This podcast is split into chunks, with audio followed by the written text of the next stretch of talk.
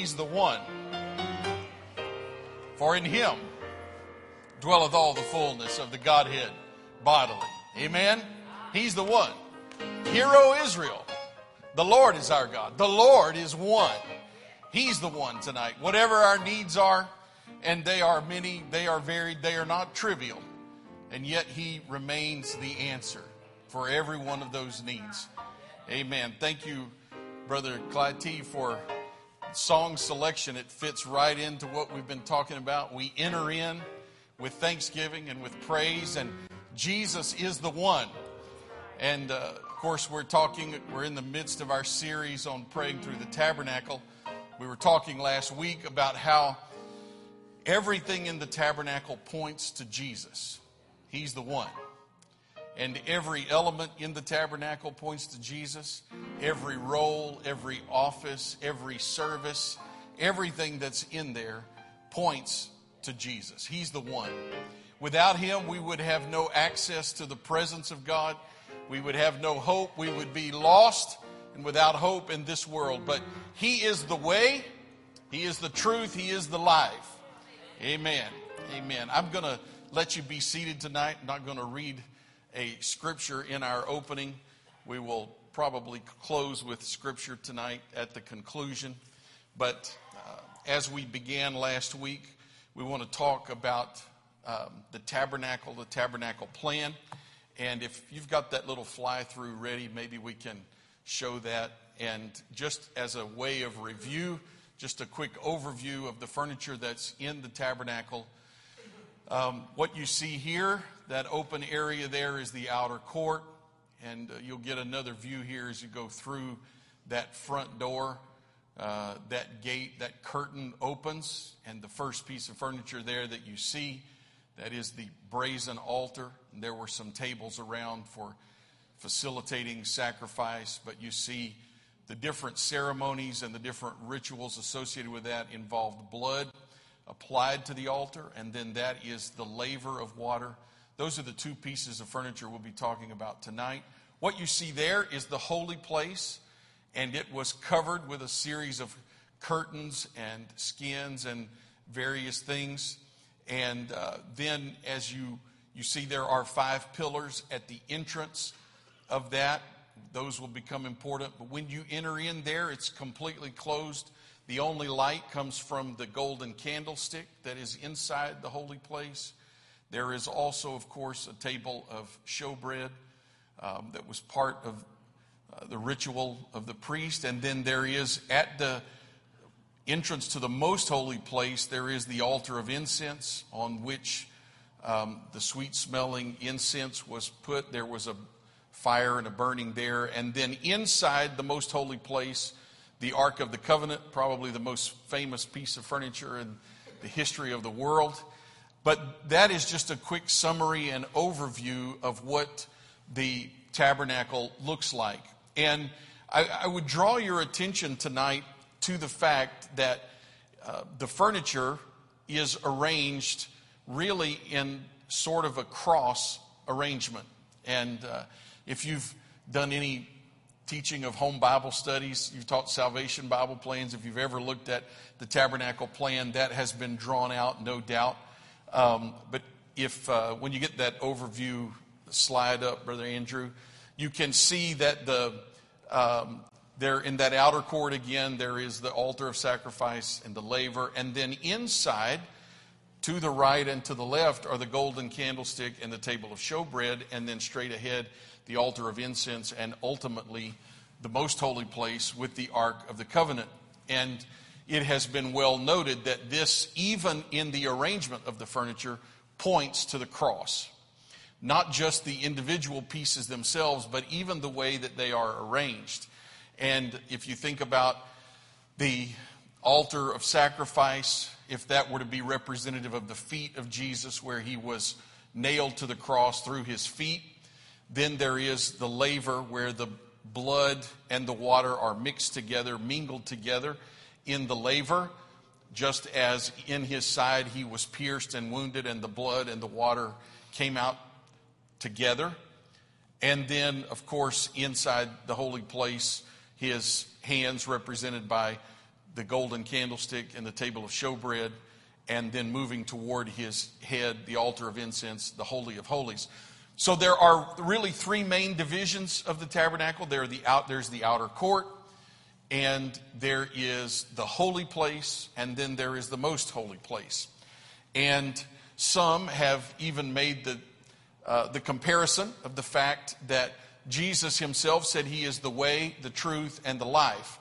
And there is an interesting overlap in those three elements and the three divisions within the tabernacle. The outer court, which we're going to focus on tonight, um, really is uh, the purpose of the outer court is to prepare the priest for what goes on inside the holy place and on the Day of Atonement inside the most holy place. But what happens outside is preparatory. And some people have said that is like Jesus said, I am the way. And the altar of sacrifice and the laver, those set the order of approach. This is the way that you get into the presence of the Lord. Jesus said, I am the way. Then in the holy place, you find more about the nature and the character of God. Jesus said, I am the truth. That is the character of God, the revelation of God. And uh, that is where uh, we are faced with God's character and He begins to work on us. He provides for us in there. But then the transformation happens in the most holy place, in the Holy of Holies. So there is the way on the outside, there is the truth in the inner court, and then in the innermost, there is the life, the presence of God, the very source of life itself. And the priest had a uh, was given an order in the way that he was to approach and go into that most holy place. So there are so many ways in which this all ties together and points to our salvation. But the question you may be asking well, what does all of that have to do with the way that I pray? And why does this matter in the way that I pray? And how does this impact my prayer life? Well, I would say, first of all, the, the tabernacle plan was not just something that Moses dreamed up, but this was something that was given to him, and he was ordered to do it specifically by God Himself. And I think there is a very good reason why the Lord told Moses to do this, and it is that this is not just um, some ancient artifact, this is not just some relic of some ancient culture, but in fact, what God revealed to Moses was patterned after and was a shadow of what actually exists in heaven. Now, let me explain a little bit. There is, I don't believe, and maybe we don't know exactly what does exist in heaven, but Scripture is very clear. This is a shadow, this is impacted, and the reason why it's laid out this way is because of what is already in the heavens. Just as when we come together and we participate in New Testament salvation, we repent um, we're baptized in Jesus' name, we receive the Spirit. You can see those elements as you work your way through this tabernacle, right? Repentance, significance of death at the altar, baptism, symbolized by the laver, where we are washed, and then entering into his presence, even into the Holy of Holies, receiving the Holy Spirit. That's all prefigured, but we don't bring literal animals for sacrifice. We don't have a literal laver where we wash after performing the sacrificial rituals. And there's not some curtained place that we go into, yet we see the parallels with our own experience. Now, the Holy Ghost that we've been given is the earnest of our inheritance. So, what exists in heaven, I suspect, and I propose to you that when we get there and when we see it, we will see how all of this fits together. For now, all we can say is that we have seen shadows of what is in heaven and we've received a down payment or the earnest of what God has for us. And we can know and have confidence that what He has for us is so much greater. So uh, let me let me make the case a little bit that this is prefigured or shows what is actually in the heavens. In Hebrews chapter 8, the writer of the book of Hebrews, verse 3 says, Every high priest, he's talking about this Old Testament tabernacle and all of its services. He says, Every high priest is ordained to offer gifts and sacrifices. Wherefore, it is of necessity that this man, talking about the priest of the new covenant, remember, Hebrews is taking all of the subjects of the Old Testament and he's comparing them to the new covenant that we have in Christ, talking about how much better our covenant is than the old covenant. And when you understand Hebrews was written to Jewish believers who were sliding back into their old rituals and their old habits and were requiring those things, trying to require those things of new believers. So the writer of Hebrews is taking those old things and saying, look how much better it is. Why would we go back to those things when those things are types and shadows and we have the substance? So he says, this new man must of necessity have somewhat also to offer. The new priest has got to have a sacrifice. For if he were on earth, he should not be a priest, seeing there are priests that offer gifts according to the law. Now, look, verse 5, he's talking about those priests that operate in the tabernacle, the earthly tabernacle of the Old Testament, who serve unto the example and shadow of heavenly things. They're just dealing with the shadow. Nevertheless, this is not some random idea. This is not some crazy dream. This was not eating pizza before Moses went to sleep and then having some nightmare and coming up with this scheme and figuring out, no, this was revealed by God because it shadowed what's going on in the heavenlies. And he said, when Moses was admonished of God when he was about to make the tabernacle, for see, saith he, that thou make all things according to the pattern showed thee in the mount. So the writer of Hebrews is saying the pattern was shown, and the pattern is based on and is a shadow of heavenly things. A little bit further down in chapter 9, verse 23, the writer says, It was necessary that the patterns of things in the heavens should be purified with these. He's talking about the offering of blood in the Old Testament and putting those on the various um, pieces of furniture and so forth and all of the cleansing rituals. He said those things were necessary because these were patterns of what was in the heavens and they had to be purified. But the heavenly things themselves with better sacrifices than these. And this is where he makes the connection. For Christ is not entered into the holy places made with hands. Christ is not entered into the holy place that you're familiar with. He's not entered into Solomon's temple or Herod's temple or even the tabernacle in the wilderness. No, Christ those things are figures of the true, but Christ is entered into heaven itself now to appear in the presence of God for us. So it's very clear that what we have been given is based on what actually exists in heaven. Can I draw you a map of what exists in heaven? No. But I know according to the scripture that what was given to Moses was given to him as a pattern to build things after based on what was in the heavens. Now, if God gave Moses this pattern for how to enter into the presence of the Lord, and if that pattern was based on heavenly things, then would it not also make sense that it would have some import to us who desire to enter into and live in the presence of God? This is where the connection is made. When we come before Him, when we come as community, we come and have a worship service or whether we are praying ourselves, yes, we have been filled with the Spirit, but when we want to really enter into communion, into the presence of the Lord, it makes sense that we would look and see what does the scripture say about how we ought to enter into the presence of the Lord. And so that's why we emphasized last week about entering into his gates with thanksgiving and into his courts with praise. Now, as I mentioned tonight, we're going to focus on the outer court, two pieces of furniture. These two pieces of furniture actually work together and they are accomplishing their work together. And what their, what their work is, what their purpose is, is, as I said, to prepare the priest for what goes on inside the holy place. So, what happens in the outer court is really strictly for the priest alone. And intercession, petition, all of these other things, and we'll talk about those. We will get to them.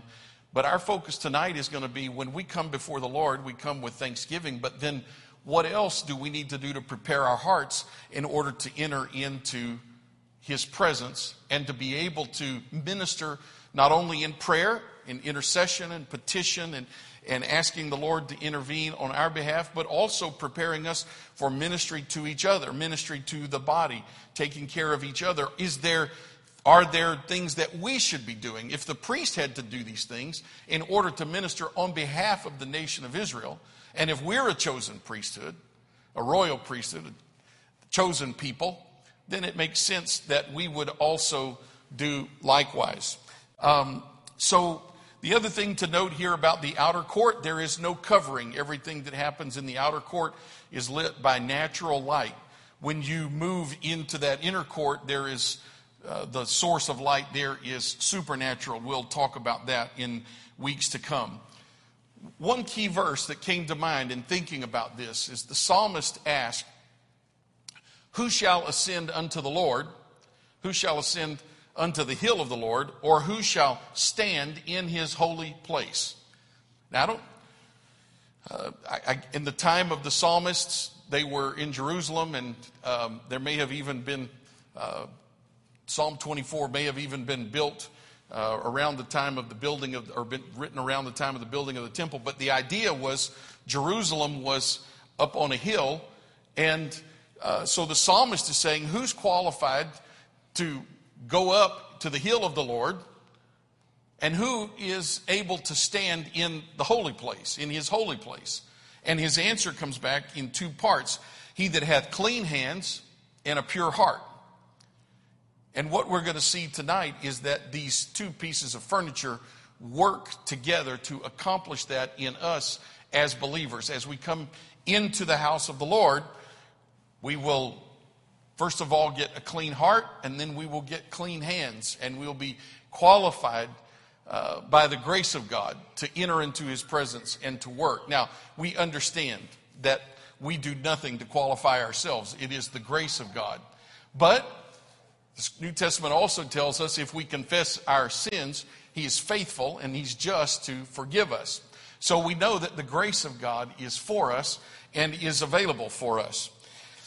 One thing we should notice the effectiveness of what will go on inside the holy place is directly dependent on how effective the outer court is.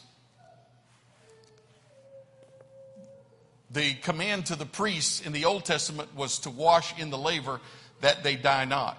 It was important that they follow the instructions in the outer court so that when they went into the inner court, they were prepared for what was there. And this is where we are tonight. This is an important aspect of our prayer. This is going to control the effectiveness, really, of where we are. So when we come in that door, as you have already gathered, the first place that we come to is the brazen altar. And we touched on this a little bit last week that uh, the Lord doesn't lower the bar to entry. He doesn't make it appealing or palatable to the natural man. The first place you see is a place of brutality and death. And uh, the animals that would be sacrificed on that altar there was no other place for them in the remainder of the tabernacle. They didn't, uh, they didn't carry on. They didn't go past the altar. That was as far as the animals got.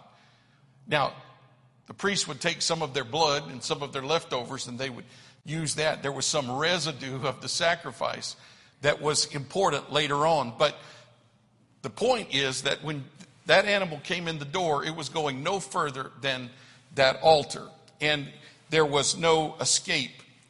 And uh, in fact, there are even some instructions and injunctions in the scripture that, um, that those certain parts of the animals were to be completely burned up, destroyed, just completely obliterated.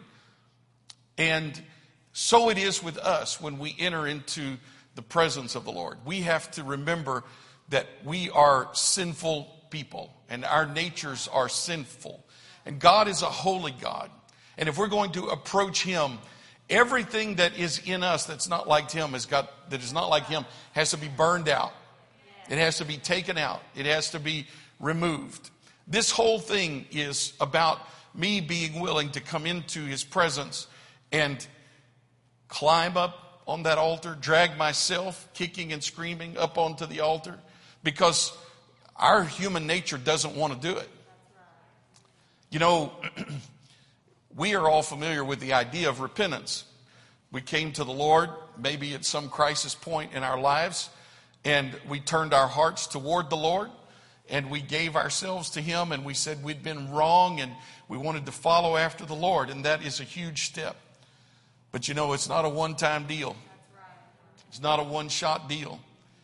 It happens over and over again because you will think that you have slain that giant. You will think you have put those desires to rest, that you have taken care of them. And the instant you relax just a little bit, that thing is going to rear its head again, and those desires are going to come back on you again. And so, this idea of repentance is something that happens over and over again in our lives. This crucifying of our own will. Um, you know, Jesus did not sin, so he didn't have to repent. There was never anything that Jesus did wrong, so he didn't have to repent. But even for the Lord himself in the garden, when he was faced with literally crucifying his flesh, he recoiled. He said, Oh, Father, let this cup pass from me. And ultimately, he resisted and he strained to the point where he sweat drops of blood. But ultimately, he said, Nevertheless, not my will, but your will be done. If it was so difficult even for the Lord, allow me to say it was difficult for the Lord to put his human nature down how much harder do you think it's going to be for you and me? The Lord was sinless, and yet he clearly, we see him here in the garden struggling with his own humanity, not wanting to die.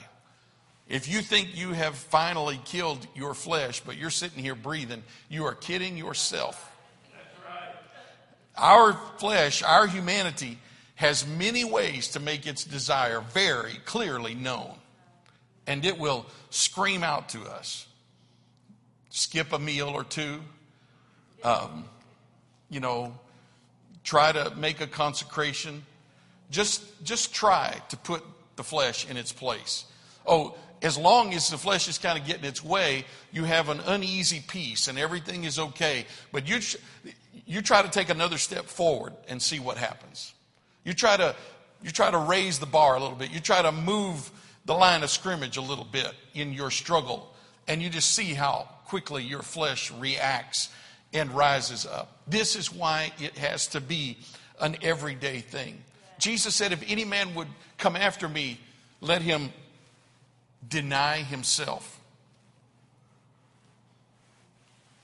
Deny himself what? He doesn't say. He says, deny himself. Whatever your flesh wants is not good for you. You got to deny yourself. It's, it's interesting. Ironic is not the right word. It's actually makes perfect sense when you really look at it. We live in a world that says you need to be, first of all, you need to discover yourself. You have to, you need to know yourself. And, and you know, can't get down and get serious with being an adult because I got to go find myself, right? We have this generation um, that wants to go find themselves, and then they want to be true. Now, get this true to your authentic self. Well, I mean, I've had toddlers. I know what your authentic self is like. That is your, that is unrestrained flesh, right? Everything is about me and I'm going to pitch a fit if I don't get what I want. And Jesus said, if you're going to come after me, you have to deny yourself. Deny myself? No, I have to be true to my authentic self. No. You need to take your authentic self and you need to crawl up on that altar and you need to crucify it. Crucify your authentic self. Because Jesus said, if you're going to follow me, you got to take up your cross. This is not, Jesus made it clear when he said, deny, deny yourself. This is not some passive resistance. This is not like, oh, no, you shouldn't do that. No, baby, you shouldn't do that. This is not like, you know, sometimes when there's chocolate around, you say, well, I really shouldn't do that while you're reaching to get it, right? So sin is not like chocolate, sin is destructive. And your human nature is not like stealing an extra bonbon. Your human nature will take you out. And if you're going to follow after Jesus, you can't just, it's not some trifling matter. It's not some casual thing. No, Jesus said, take up your cross. You got to get on the cross. I mean, the most unpleasant and most horrific way. Uh, I mean, I don't think about this often. I don't imagine different horrific ways to die, but that one's pretty bad. If you've ever read through medically what happens whenever, you know, the Lord, when he showed himself to Thomas, Thomas said, Lord, my Lord and my God. And Jesus said, You believe because you've seen. Blessed are those who believed and not seen. So I want to be one of those. I just believe. I don't need all the details about what happens. I, I can't stand it. I can't deal with it. I can't tolerate it. I just have to say, Lord, what you did at Calvary is beyond my imagination. It's beyond. But then the Lord turns around and says, Well, you want to follow me? You got to do the same. Oh, Lord, not that. There's an altar at the entrance of the tabernacle. When we come before the Lord in prayer, it is appropriate that we search our own hearts and that we ask the Lord to search us. Search me, O Lord, and know my heart and see if there be any wicked thing in me. Why? Because if there is, it needs to go on the altar. You say, what kind of things need to go on the altar? Well, start with Galatians chapter 5. The works of the flesh adultery, fornication, uncleanness, lasciviousness, idolatry, witchcraft, hatred. If you've got any of those things going on, those need to be crucified. But it's not, don't stop there. Keep going. Get to the fruit of the Spirit love, joy, peace, long suffering. If you don't have those things, crucify what's sitting there in their place. Usually, the opposite of the fruit of the Spirit is selfishness. If I can't love right, it's probably because I've got my, I'm, I'm really an idolater. I'm worshiping myself. I'm worshiping my own self will. I need to get up on that altar and I've got to die all over again. And I think, Lord, I just did this last week, two weeks ago, yesterday morning, I just did this. The Lord said, Yeah, but you're not done yet. Because as long as we live in these bodies, we are going to be under the influence, or we will be influenced by the desires of our flesh desires for comfort, desires for satisfaction, desire pride, desire to be approved, desire to not be rejected, desire to be accepted, the desire to be affirmed. All of those things are good in their right place. But if you crave affirmation for the sake of affirmation, you are at risk of seeking it from the wrong places and in places that will lead you to destruction. We have to find our self worth in Jesus. And the only way that we do that is by getting on the altar. The altar is the place where things die. And so that's where we go. 1 Corinthians 13, the love chapter. Does your love measure up? Maybe we need another trip to the altar. You know, we call this area around the front of the church come to the altar and pray. But we better not lose sight of the fact that the purpose of the altar, when I come up here, there's something in me that needs to die. There's something in me that needs to be changed. And God needs to be at work in my heart and in my life because the altar really is the place of sacrifice and of death. And so that's where we find ourselves. Revelation 21 talks about all of those. You know, the verse that says, All liars shall have their part in the lake of fire. Well, there's a lot of stuff before that all liars part the fearful, the unbelieving, the abominable, murderers, whoremongers, and all liars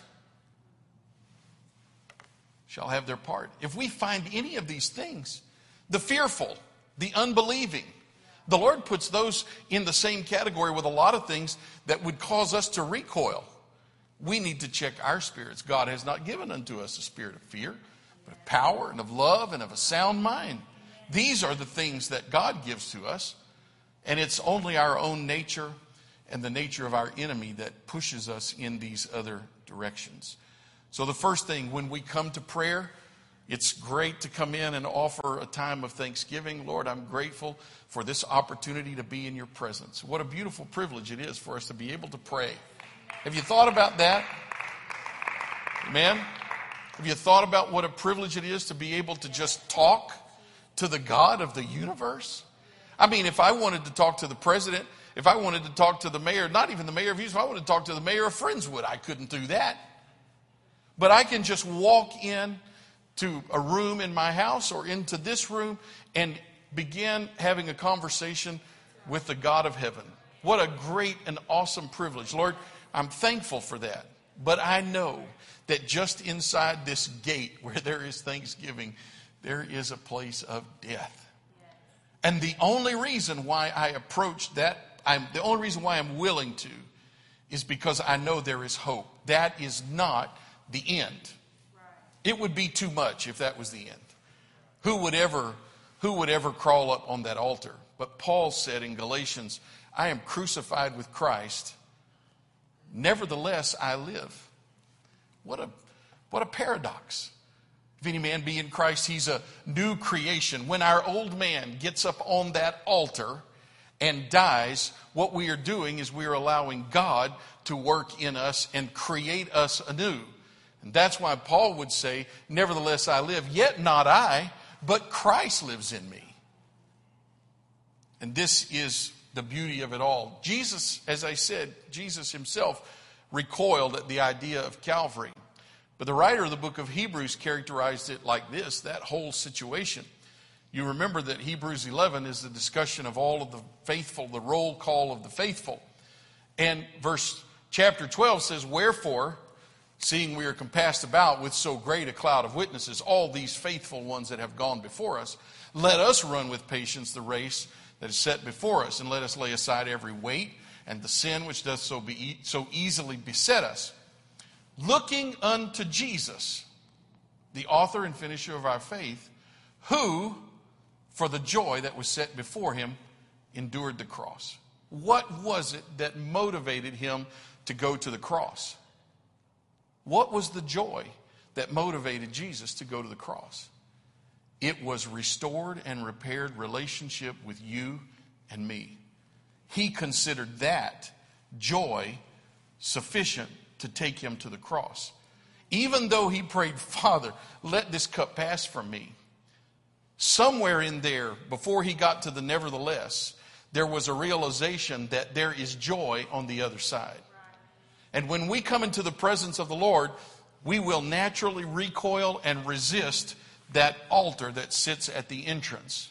But if we can look past that and see the joy that is on the other side, it will make it worth it all to get up onto that altar and crucify and cleanse the things that are not like Him and have them burned out of us.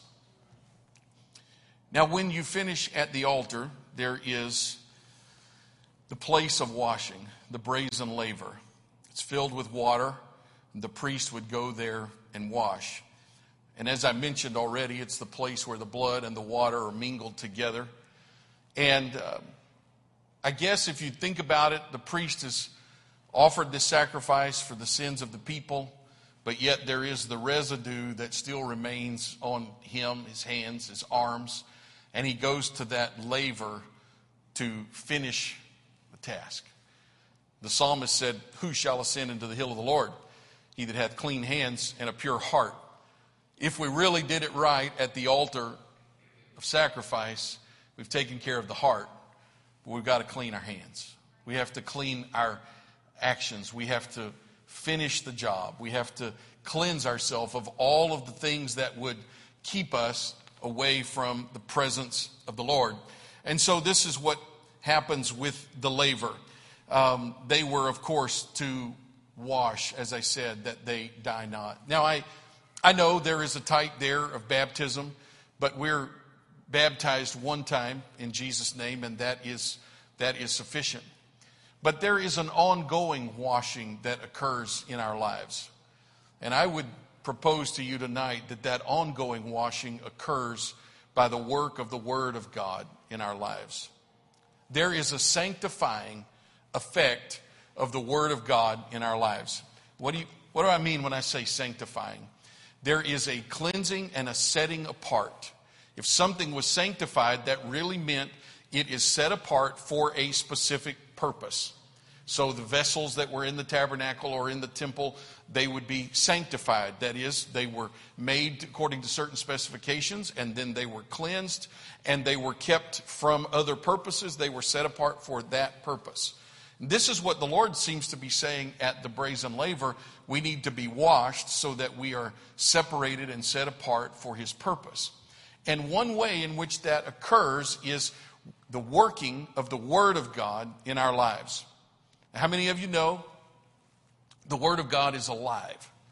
Hebrews chapter 4.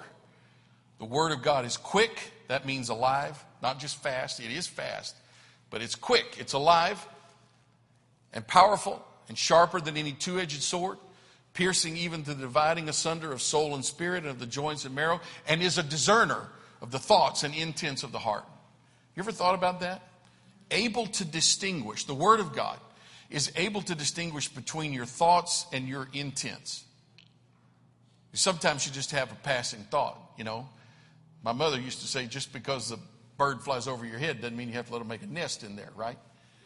So just because you have some passing thought, you don't have to dwell on it. You don't have to, you don't have to follow it down all of its paths everywhere that leads you. If you know if a thought is not like the, is not like the Lord, you can put it out.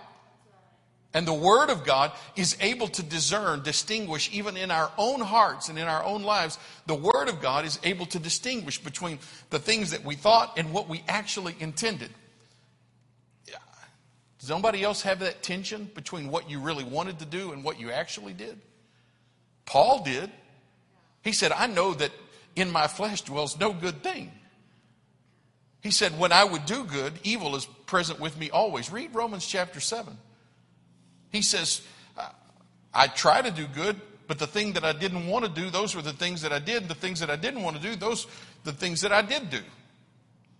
And so he was dealing with this tension. And, and the scripture says this is what the Word of God is able to distinguish between those things. There is a sanctifying effect of the Word of God. I think believers ought to try to memorize the Word of God. And one reason is because meditation, you can, if you have a verse memorized, you can meditate and think on that when the lights go out at night and you're laying there all alone in the quiet of the darkness. You don't need a Bible, you don't need a phone. You've got it right there, and you're able to roll it over in your mind. Or you can be driving down the road. You don't have to be distracted with a device or with a book. You can roll it over in your mind, having those verses ready and available to you. What did the psalmist say? He said, Thy word have I hid in my heart, that I might not sin against you there is a sanctifying effect of the Word of God. It will cleanse us, it will keep us clean. Two verses before that one, the psalmist asked the question Wherewithal shall a young man cleanse his way? How, how, does, a, how does a guy keep his hands clean? How does a guy live right? By taking heed thereto, according to thy word. You just read through Psalm 119, verse after verse, about the beauty and the power of the Word of God in our lives and how it affects us and it impacts us and it cleanses us, it sanctifies us. And I would say to us that whenever we come away from that altar of sacrifice, there is a cleansing that God wants to put in our hearts, even in our prayer time, of the Word of God. And maybe it amounts to reading a chapter or two. Maybe it amounts to allowing the Lord to bring to your mind verses that you've memorized and you turn those Psalms into prayers. But the, the Word of God, if you will allow it, it will cleanse you. Remember Ephesians chapter 5? I know everybody thinks when you talk about Ephesians 5, we're going to talk about husbands and wives, and wives submit yourselves to your own husbands. But you know, I probably mentioned this before. There's three verses there that are to the wives, and there's nine verses to the husbands. And the Lord, through the Apostle Paul, there in Ephesians 5, he says, Husbands, love your wives as Christ loved the church and gave himself for it. Okay? What did he do at Calvary? He gave himself to purchase the church. Ephesians is a beautiful book, and the Apostle Paul writes, and he says, back in chapter 3, he says, The Lord has shown to me things about the church that he hid for ages and ages. And he describes it. And this is what he's describing Christ gave himself for the church. Not just for the nation of Israel, but for the whole world, for the church. That he might sanctify, set it apart, and cleanse it. How? With the washing of water by the word. There is something about the action of the word of God in our lives that cleanses us. Jesus said to his disciples, John chapter 15, Now you are clean through the word which I have spoken unto you. And in 17, when he's praying in the garden, John 17, he prays, Lord, he's talking about his disciples, sanctify them through thy truth. Thy word is truth. I'll say it again. There is a sanctifying and a cleansing effect of the word of God in our lives. We need to have it in our lives, it needs to be a part of us. The laver is a very interesting piece of furniture. If you read through those chapters in Exodus and you labor your way through there, what you will find is that many pieces of the furniture in there were made of wood and they were overlaid with some other metal, either gold or maybe silver or brass. But it was wood at the core and it was overlaid. But the laver is solid brass. Solid brass. Now, one of the interesting things about brass is, of course, it's what we would call copper. Um, it's a copper alloy, and it can be polished, and it can be made where it's highly reflective. And in fact, in ancient world, they didn't have silvered mirrors. They didn't have mirrors or looking glasses. They had shiny metal objects. And that was the only way they could get a reflection of themselves. If you look in Exodus chapter 38, it will tell you that when it was called time to build the laver, they called for all the ladies to bring their looking glasses and they used those to make this laver. What's your point? My point is that in all likelihood, this laver was polished and it was reflective. And when they would go there, they would see themselves in that laver. And as they washed, they saw themselves. It speaks of the judgment of God and the importance of understanding and knowing ourselves and allowing the Lord to work in us. And what does James say in the New Testament? He says, James chapter 1 Be doers of the word and not hearers only, deceiving your own selves. For if any be a hearer of the word and not a doer, he is like unto a man beholding his natural face in a glass. What are you saying, James? I'm saying when you go to the word of the Lord, it's like a mirror. Oh yeah, I know I know the Bible tells us about the nature of God. But it also tells us about ourselves. And when you go to that word of the Lord and you begin to search it out, what you will notice, this is why you can go to a church that's 150 miles from here and nobody knows you from Adam, and you walk in and the preacher preached the word and it reads your mail because the Word of God is quick and it's powerful and it's sharper than any two edged sword and it's shined up like a mirror. And it speaks to us and it tells us what manner of people we are. This is why when it's time to climb on the altar and you say, Well, what do I have need of being crucified for? Well, if you read your Bible, you would know. If you saw yourself in the mirror of the Word of God, you would know what needed to get on the altar. That's why these two pieces of furniture, they work hand in hand with each other. They cleanse our hearts, they cleanse our hands, they work together to prepare us for the work of the ministry. We find ourselves in the word of the Lord just like we see ourselves in the reflection of that brazen laver. So, what are you saying, Brother Starks? I'm saying when you go to prayer, you go with thanksgiving, but you know just on the other side of that gate is that altar, that death, that brutal, inescapable altar. But just beyond the altar, there is the laver, there is the washing, there is the cleansing, and there is the preparation for the service of God and what we will do with the rest of our lives. This is how we prepare ourselves to enter into His service. This is how we prepare ourselves to intercede for our families and for our church and for our city and for our own needs and to do the work of prayer that the Lord has laid out for us. Why don't we stand together tonight? As I was as I was thinking about all of this, my mind went to Psalm 51.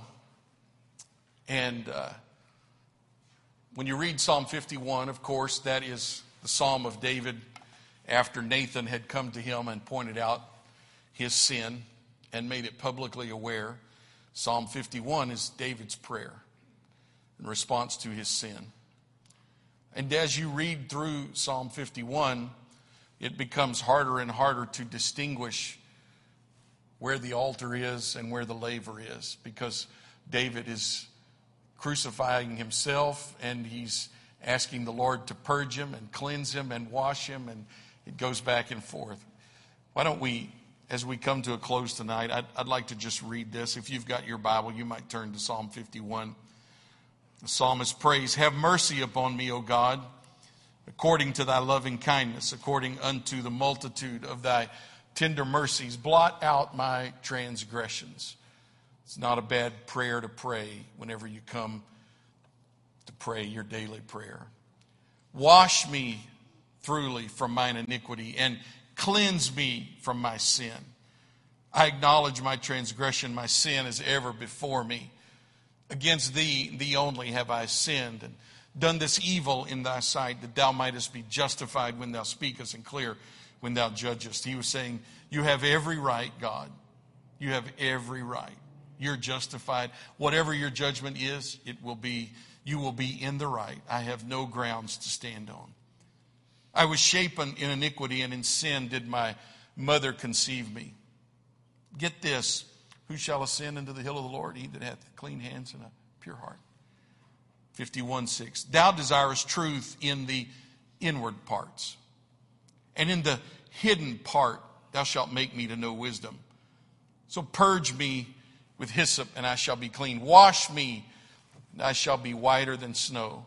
Make me to hear joy and gladness, that the bones which thou hast broken may rejoice. Hide thy face from my sins, blot out all mine iniquities. Create in me a clean heart, O God, and renew a right spirit within me. Cast me not away from thy presence, take not thy Holy Spirit from me. Restore unto me the joy of thy salvation and uphold me with thy free spirit. Cleanse me, wash me, and restore unto me the joy of your salvation. What a great privilege we have to enter into the presence of the Lord. Amen. As we as we close tonight, I'd like for us to go to prayer. I'd like for us to just pray and ask the Lord to bury these words in our heart tonight. He has given us the type and the pattern. And I don't know about you, but life gets busy and we all have lots of things on our mind. If we're not careful, when we go to prayer, we pray with scatter like a shotgun, right? We're all over the map. Maybe I should say I'm all over the map. I'm thinking about this, I'm thinking about that. Then I start solving a problem at work and I realize I'm not praying at all. I've gone from praying to worrying, right? But there's something about having a pattern that can keep us on track and say, there is a purpose here. It's not just that everything that comes to my mind gets articulated, but God, I have a purpose for being here today. I have a, I have a purpose. I want to get into your presence. I'd like for us tonight to just pray and ask the Lord to bury these words deeply in our hearts tonight. Lord, we're so grateful we're so thankful tonight for the opportunity to serve you. What a great privilege it is to be able to communicate with you, to commune with he, you, to bare our hearts and, and uh, express ourselves, but also, Lord, to hear your voice. And I pray tonight that you would help us, Lord, to be able to, as we enter into your presence and as we enter into our times of personal prayer, Lord, that you would illuminate to us the areas of our lives that need to be transformed and changed by your presence. The things in us that need to be up on the altar and be completely destroyed in your presence. But then also, Lord, the washing, that cleansing that you bring to us. I pray, Lord, that you would help us to prepare our hearts and prepare ourselves for the work that you have for us inside the holy place. God, that you would work in us and that we would be pleasing in your sight. Wash me, O Lord. Purge me with hyssop. Cleanse me, O Lord, in every way and restore unto me the joy of thy salvation. Lord, we ask all of these things. In Jesus' name we pray. So thankful, God, for your many blessings and the ways in which you've dealt with our lives. We give you honor and glory, Lord. We magnify your name tonight. Amen. Amen. Well, Lord bless you. You can go in the name of Jesus. We'll be back here on Sunday morning, 1030, expecting great services in the house of the Lord. Amen. Lord bless you.